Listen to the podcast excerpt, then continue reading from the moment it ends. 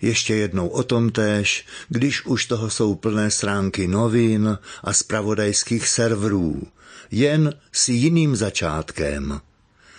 V srpnu 68. roku, den po návštěvě vojsk Varšavské smlouvy, vybrala paní máma hrníčky v kredenci a vedena zkušeností z okupace, nakoupila v jednotě mouku a cukr.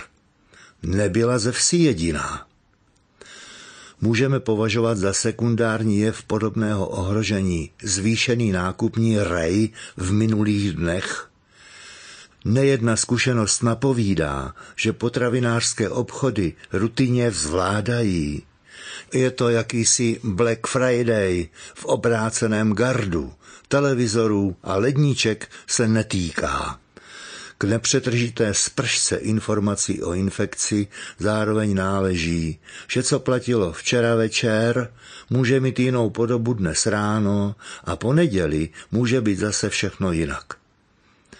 Zvýšená nákupní teplota patří mezi druhotné a pomíjející znaky. Jsme přece jen o půl století dál.